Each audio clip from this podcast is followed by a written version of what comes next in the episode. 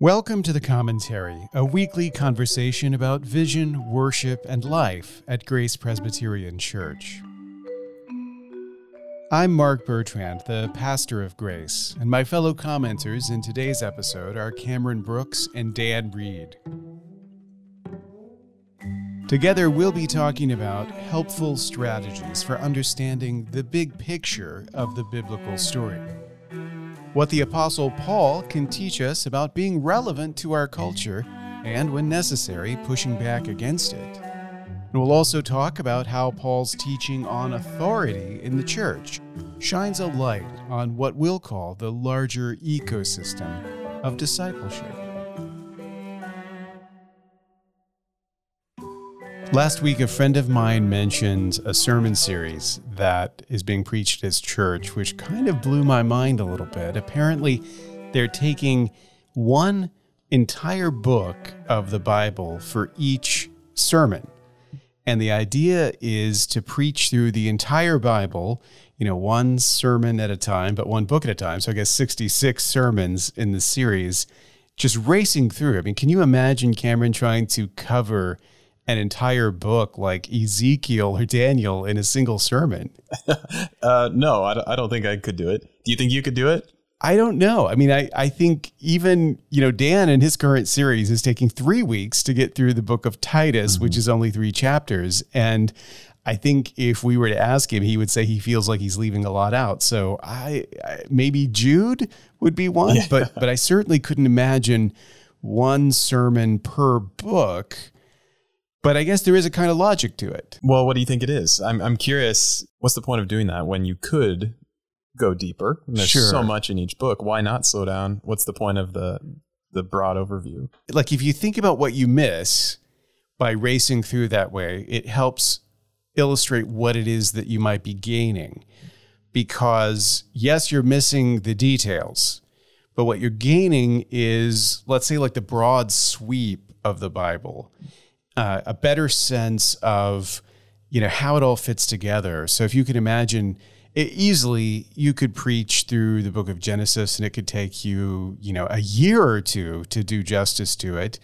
But imagine getting Genesis, then Exodus, then Leviticus, then Numbers, then Deuteronomy, then Joshua, and, and going like that in a much shorter period of time. You would be getting the sense of the the big narrative and and that's what my friend said. He said that it has really helped people who are accustomed to maybe having a more, let's say, zoomed in uh, study of scripture get a better grasp of the big picture. Hmm.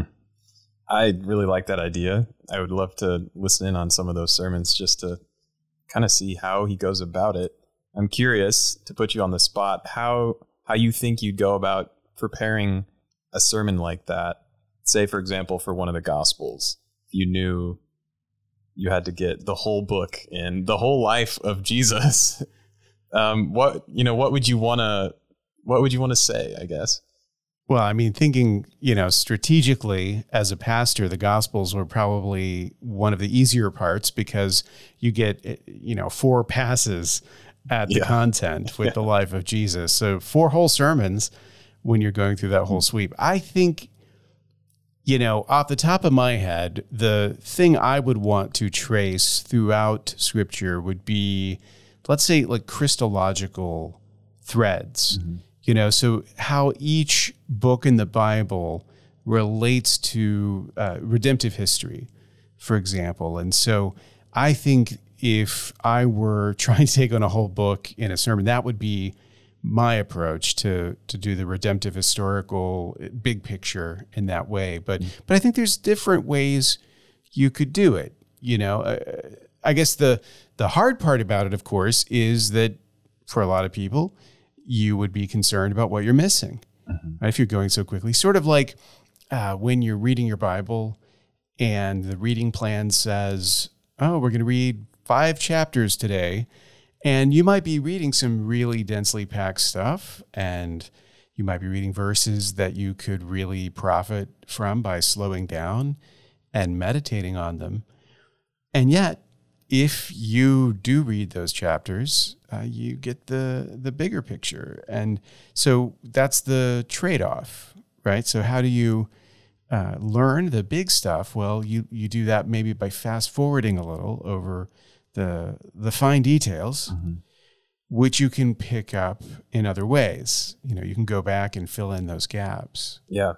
Yeah, I think it's really important to to have both. So both that attention to detail in every verse and paying attention to the grammar and the logic of whatever you're reading. But being able to put that in a larger context is equally as important, I think, to get where you are, as you said, in, in redemptive history. And I think that was something I didn't really learn until seminary, honestly. And if I could plug the uh, the Bible Project, which I know we've talked about here before, they they really helped me with that too because they have these great summaries of every book of the Bible, and of course they do videos too. So if if people are looking for resources, if they don't have a sermon series to go listen to, I would I would definitely encourage people to go watch those videos just to get a sense of the book as a whole in five minutes or so. Right. So we did talk about the Bible Project. Uh, I think when we started in on Zechariah at the beginning of the commentary earlier this year, one of the recommendations was to go back and watch those Bible Project videos. And actually, I was just at the church picnic and speaking with some people who took that seriously and have kind of gotten hooked mm-hmm. on Bible Project videos, and and for exactly that reason, uh, the, just the ability to cover so much in those videos. In fact, that's a great example of how, although it may seem like trying to take on a whole book in a sermon, you're going to leave a lot out. If if you see the way that the Bible Project does those overview videos, I mean, that's not even a sermon length. They're not half hour videos, mm-hmm. like five to eight minute videos, and yet I never watch them feeling like, man, that that left all the good stuff out. Yeah. I mean, they often are, have a genius for capturing the essence, and so practically speaking, you probably don't need a 66 sermon series to get this kind of big picture knowledge. One really practical way to do it would be to work through those Bible Project summary videos, or I have sitting on the the table over there, the illustrated summaries of the biblical books, the big large format book that they put out that has these big one page charts summarizing each of the books. That's another great practical way to orient yourself and get that uh, that that footing, you know, mm-hmm. the big picture. I think maybe there are also some conceptual things that could be helpful. Kind of like, um, you know, theology is a big subject. There's all sorts of different avenues to pursue. But a great starting point is to look at the Confession of Faith or the catechisms. Because although they do not address everything and they do not address everything that they address in full detail, they do give you like the essence. And I think in a similar way, there are some approaches to understanding redemptive history and the structure of the Bible that can be really helpful as well. Uh, you're familiar, of course, with the creation, fall, redemption themes. Mm-hmm. Uh, I found that a really helpful way to think about the Bible story. Yeah, yeah, I agree.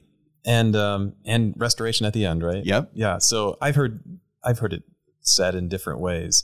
The way that I actually taught it to my students was based off of the Bible Project again, the way that they they kind of do it in one video. It's creation, fall, Israel, Jesus, and then I think they say church, and then redemption after that. So they're kind of breaking it up in slightly different categories. And honestly, I think they're getting some of that from N.T. Wright's work. But one way or another, yeah, I think it's helpful to have those conceptual categories in my mind just to think while I'm reading every morning. Okay, where where am I? What has happened? What direction are we going right now? Right. And so I think there's there's like a a narrative flow, but then there's also a let's say like a thematic value to that. So mm-hmm. yeah, obviously creation and fall gets you through the first 3 chapters of Genesis And then in Genesis 3:15 we start on the story of redemption and so it may seem as if you know redemption is is a really huge category compared yeah. to all the others and I think that is probably why they break it down into these these sort of epics. Mm-hmm. But it's not just the narrative that we're organizing when we talk about creation, fall, redemption, and restoration. It's also uh, threads that we see recurring in history and, and just in reality. So there are themes and doctrines that are grounded in the doctrine of creation or the reality of creation that you constantly go back to. You know, when you have any question about uh, nature, knowledge, human beings, human nature, all of mm-hmm. those things inevitably take us back to the fact of creation and then also to the reality of the fall and its effects. And so these aren't just narrative events, but they're also um, like explanations mm-hmm. and entry points into the the bigger story. And so I think when you recognize that the Bible has essentially a narrative arc to it, that it is all the story of Jesus, that he's like the protagonist, that uh, certain realizations come. You know, just just from your familiarity with stories in general, uh, we know that you know the story is driven by the big question at its heart. In this case, the question of redemption or salvation. Mm-hmm. You know, mm-hmm. what will happen uh, to the human beings who are afflicted by sin? if Jesus is the hero of that story, well, the hero is inevitably the character in the story who does the work that is necessary to resolve the conflict. And so it helps us to understand that Jesus is not only, you know, a rabbi, not only a, a great moral teacher, but actually has to do something about the problem of sin in order to get us to that point of restoration so that that can become possible. Yeah. And I think it helps when you're down in sort of the, you know, the nitty gritty of Bible narrative, and this king and that prophet and that sort of thing, to be able to step back and and understand this is all part of a really complicated but unified story of redemption. Yeah, I agree. It it helps while reading the Bible. I also think it helps just our self understanding as Christians. So if you, if you step away from the Bible for a second and just think about your own existence as a Christian in real history, we are a part of an epic, you know, that's taking place still. And scripture points forward to the end of time and it says something about where the world and all of this is going but that also helps inform where we're at right now. So I know that I'm a part of this growing body of believers called the church that Jesus started and gave his spirit to and all that. So I remember thinking in college this this really helps thinking about the Bible as a story and having these categories. It helps my reading, but it also just gives me a lot of of new kind of life and self-understanding as a Christian. Yeah, I, I feel exactly the same way. I think probably the best advice I would give to someone who's trying to wrap their head around the Bible, maybe for the first time, and, and, and understand it as a unity would be you don't have to grasp it all at once. That oftentimes what what frustrates us or trips us up is we're aware of our lack of knowledge. Mm-hmm it often seems like other people have more understanding than we do, and how can we possibly catch up? And so it, it can feel like every time you go to the Bible, you've got to sort of get it all and not miss anything. And probably the best thing that you could do is release yourself from that sense of obligation. And when you read the Bible, whether you're reading a small portion or a large portion, just remind yourself you're going to come back again. You don't have to grasp everything immediately. You've got time and the Holy Spirit working in you. And it's okay to focus on one aspect and not all of them all at once. You know, I, maybe think of it like painting. You know, when you're painting uh, a room, you're going to do multiple layers of paint. One layer is not going to cover everything, no matter how thick you you make it. You're going to have to come back and do another layer. And so, at least for me, you know, because I'm lazy, when I know there's going to be a second layer or a third layer, I don't get so worked up about what I miss on the first pass because I'm I'm building in that return into my thought process. And I think reading the Bible should be the same way. Studying theology should be the same way. All of this is a multi-layer process where you will go back over things again and again. And so don't worry about not getting it all. Just begin and really enjoy and and derive as you were saying life from the thing that you are focused on.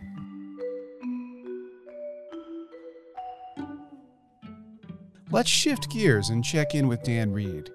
Dan's new sermon series on Titus is giving us a window on the life of discipleship, starting with the organization of the church.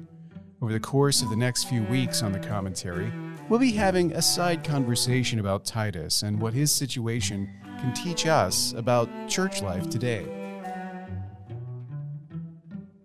So, Dan, I have a lot of questions about Titus chapter 1. Now that you have preached the sermon and your series is off the ground and running, I feel like this is a great opportunity for us to come back and maybe look at some of the details that maybe like don't fit in the sermon or you, you can't give as much time to the sermon as you might like to. But here on the podcast, we can dig into those things a little bit more. Sure. Okay, so here's where I want to begin. That quote of Paul's, where he quotes somebody saying that all Cretans are liars. And then he says, and this is very true. I, I think that's such a funny thing to find in one of Paul's letters. Yeah, I mean, especially in today's world where we don't we don't like to generalize, we don't like to stereotype. Uh, just to call out a whole group of people and say they're always liars, always lazy gluttons and evil beasts, you would think Paul would say, well, come on, not all of them, but yeah. So right. Let's be charitable. Yeah, Let's be charitable. Right. But uh, that's not the path he goes down. It is not. so, so what do you make of that? I mean, you alluded to that in the the sermon and talked a little bit about the, maybe the challenges that a culture like that represents. Mm-hmm. Yeah, it's Paul is an amazing mind. Uh, you, you can see that in his sermons and Acts. You can see that in his letters. He's an amazing mind. And we were just talking about how this is part of a larger passage. This is a, a Greek uh, philosopher. Uh, is it Epidemides? Is that how you say it? Or Epimenides. Epimenides. Yeah. Okay. Yeah. Um, but he quoted him in Acts 17. Um, and so when he was in Athens, speaking to the people who had all the idols and worshiping the unknown God. Uh, and so Paul has this his his finger on the culture and, and it understands the people, the men, the thinkers of that culture, and then is able to use them in, in positive and negative ways. He's able to mine out some of the good parts of it, and he's able to kind of say, This is where you have it wrong. And let's talk about this with a Christian worldview. Yeah, let's let's listen to that passage. This is uh, fascinating to me. So this is Epimenides of Crete. And according to Wikipedia, he was a sixth century BC philosopher, mm. uh, obviously, who lived on Crete. And so uh, he is, as Paul says, a prophet of their own. So he's himself a Cretan, and he's writing a poem here, and it has to do with Zeus. Hmm. And this is the stanza that's quoted uh, in our passage, Titus 1. They fashioned a tomb for thee, O holy and high one. The Cretans, always liars, evil beasts, idle bellies. But thou art not dead. Thou livest and abidest forever. For in thee we live and move and have our being. So if you know your Pauline epistles, in that little stanza, it's not just Titus 1 that jumps out at you, but also, as you said, Acts 17 uh, as well. And it's quite a shift because those words at the end here for "In Thee we live and move and have our being," Paul quotes at Mars Hill, and it's it's this beautiful statement that he repurposes the the words that are written in reference to Zeus, but Paul actually takes them and and and directs them towards the true God. But it's right there in this same passage that we get this Cretans are liars and evil beasts and, and idle, lazy gluttons and that sort of thing. So it's fascinating. He's clearly familiar with this and uh, yeah, is is making use of this cultural knowledge in hmm. order hmm. to communicate, right? To be uh, culturally aware. Mm-hmm. Yeah, that's very. It's it's interesting, and and even you talk about Zeus. Uh, you probably know better than I, but was it that Zeus was uh, was it Crete his throne, or was that where he was born, or um, oh, you know, that's a great question. I'm not sure uh, what the connection is, other than um, I think, again, according to Wikipedia, there was some kind of debate over the immortality of Zeus, and that's mm. what led to this statement being written. I, I think we can definitely relate to the idea of bringing the gospel to a challenging cultural setting, mm. right? I mean, yeah. I'm sure you've heard from missionaries in different parts of the world who'll talk about, yeah, this is a hard place to bring the gospel. And I'm sure Crete must have been really challenging. Otherwise, Paul wouldn't have had to, to give the instruction mm-hmm. that he does. But uh, what kind of lessons do you think we might learn from that, though? I mean, we're obviously not um, in a culture ourselves where everyone is known for how consistent their lying is. uh, Sioux Falls, that's not our reputation. But mm-hmm. but are there any lessons you think that we could learn in terms of our cultural engagement or stance? Uh, one of the things that we can do is when we look at the way that Paul uses the culture, uh, like we were talking about earlier, he has a finger on it. He knows what's going on. He understands some of the reputations. He understands what's going on in the broader sense. And he, he's not just following along, but he understands it. And he there's charity there that he understands it for what it is. He sees beyond what it is on the surface uh, and says that this is something that we can learn from uh, and we can use. Uh, and it can help us understand the human condition and bring people to the gospel and bring people to a knowledge of God. Um, another thing that we were talking about earlier is is understanding that there we have cultural blind spots too. That there are, you know, you hear people talk about Americans in general, and we're very proud. Uh, we're very independent. Uh, we care a lot about you know fashion and, and what we look like, and we can be sort of vain. And I think that some of those things we tend to look at other people and we say, well, we're not as vain as them, or we're not as proud as they are, but there are cultural lessons and blind spots that we have that we have to be understanding and we have to look at ourselves honestly and say, yeah, I probably am that way a little bit. How does the gospel confront that? How does the gospel transform me in that? I guess we could take what Paul does here and maybe look at Titus 1 and then look at Acts 17 and see uh, like a double edged sword, like, like mm. a, a two pronged strategy where at Mars Hill, it seems to me that he is engaging positively and like taking advantage of the cultural disposition, right? You're you're very religious. Mm-hmm. You are already worshiping this unknown God, and I'm just here to proclaim to you his identity, right? Mm. So you are on the right path. You're you're questing for something, and I'm here to help you see this is what it is that you, that you're looking for. I think that's the positive side of this sort of cultural awareness. And I guess in Titus 1, we're getting what, what we'd have to call the negative side, like what you have to be on guard against. So it's not enough just to be aware of what people's interests are and kind of what they're what they value in their culture and then to give them that or, or communicate with them on that plane sometimes those cultural assumptions have to be challenged and and pushed back against.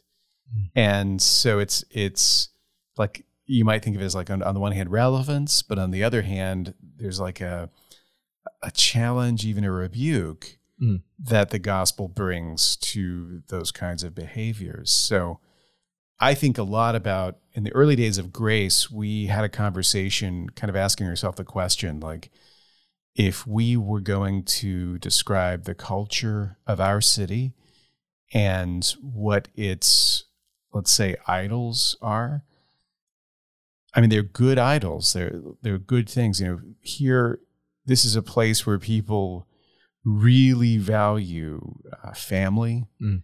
Uh, really put children on a pedestal there's a, a way in which a church could respond to that by essentially organizing its whole life around this idea of family and that mm-hmm. sort of warm, fuzzy notion. And yet, you know, we do see some of that uh, like cultural bias taking us in in bad directions. You know, the the fact that so much of our lives are organized around like our kids' activities or something like that uh, doesn't leave us time mm. to do maybe what would be best for our families. Mm-hmm. Uh, there are ways of being really busy.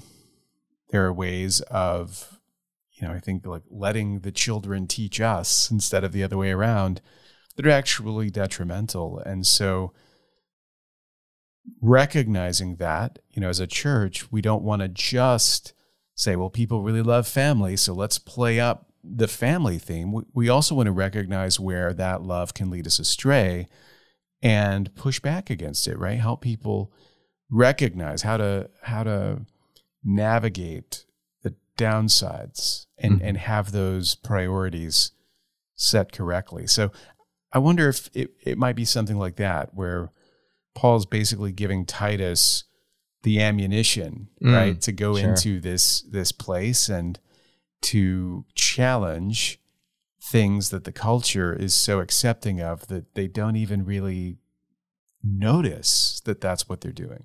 Yeah, that's that's a great point. And like you said, this is where Paul is talking about those false teachers that have come into the church and are bringing the church sideways and they're bringing it the wrong direction and and Paul is very adamant and very specific to yeah, this is who these people are, and you need to silence them and you need to rebuke them sharply. Uh, those two imperatives that we see in this section. Yeah. So, okay, that brings a second question up, though, that I, I want to go back to because you said something in your sermon that I, I found really, really good. And it had to do with the authority of the elders mm. and let's say like the limits of what they can actually do. And you you mm. use this analogy of a gardener mm. and compared the elders of the church to gardeners, you know, working in the field. But you pointed out uh, gardeners don't make the plants grow. Mm. So, what were you getting at there? Just to give everybody a refresher, what was the point of that?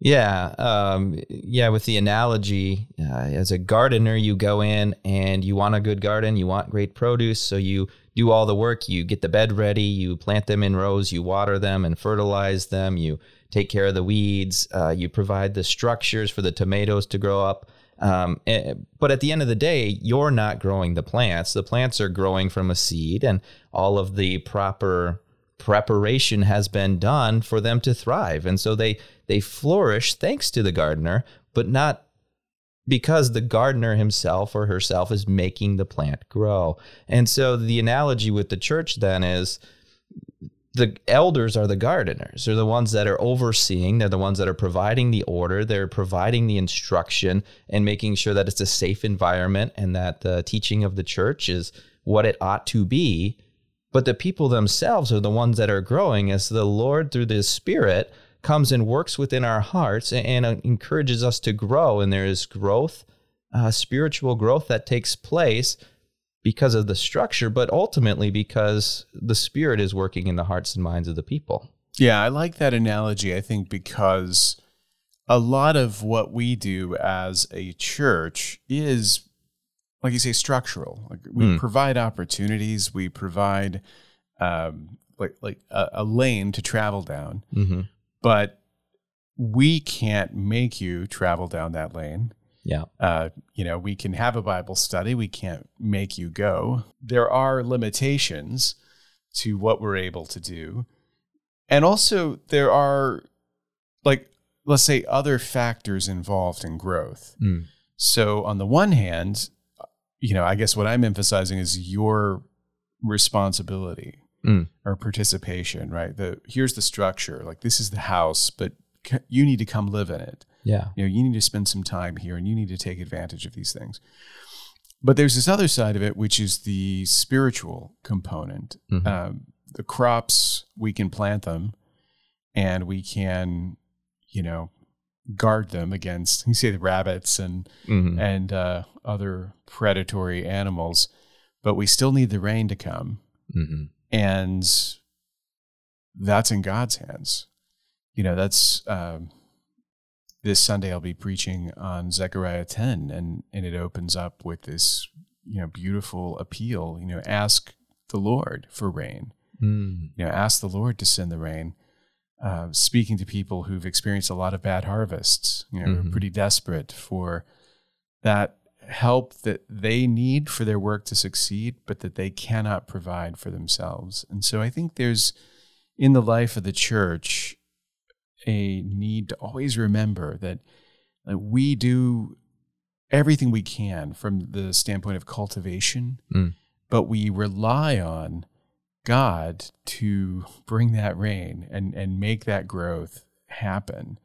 And so when you think about the church, always remember, right, that the, mm. the church is is this complex organism where you have like the elders as under shepherds providing leadership and structure but then the people as a congregation as worshipers entering into that structure and inhabiting it and and bringing it uh, all of the the life that's meant to be there filling it with uh, praise and the glory of God and then also the spiritual component where we we await the spirit like rain to pour down on us and to bring growth to us and all of that is is like I guess we could call it like the ecosystem of discipleship. Oh man. Yes, that's very that's that's great. It's amazing when you study God's word how many connections you find and and so I talk about the gardener and the elders providing the structure and oversight. And then you talk about the rain next week. And then in two weeks, I'll be back and we'll be talking about the members of the church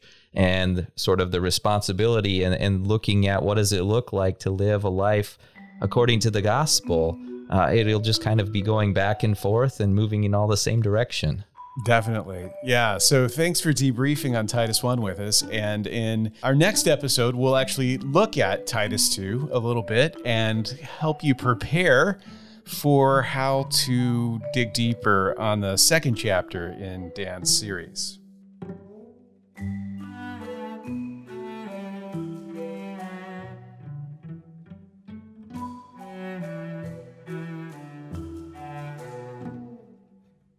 That's all the time we have for now. Thank you, Cameron, and thank you, Dan. And thanks to you, our listeners. We appreciate you spending this time with us. We hope you'll join us next time. In the meantime, if you've enjoyed the commentary, you can rate us on your favorite podcast app and share episodes with your friends on social media. You can subscribe to the commentary on Apple Podcasts, Spotify, and Stitcher. To find out more about us online, visit graceforsiouxfalls.org.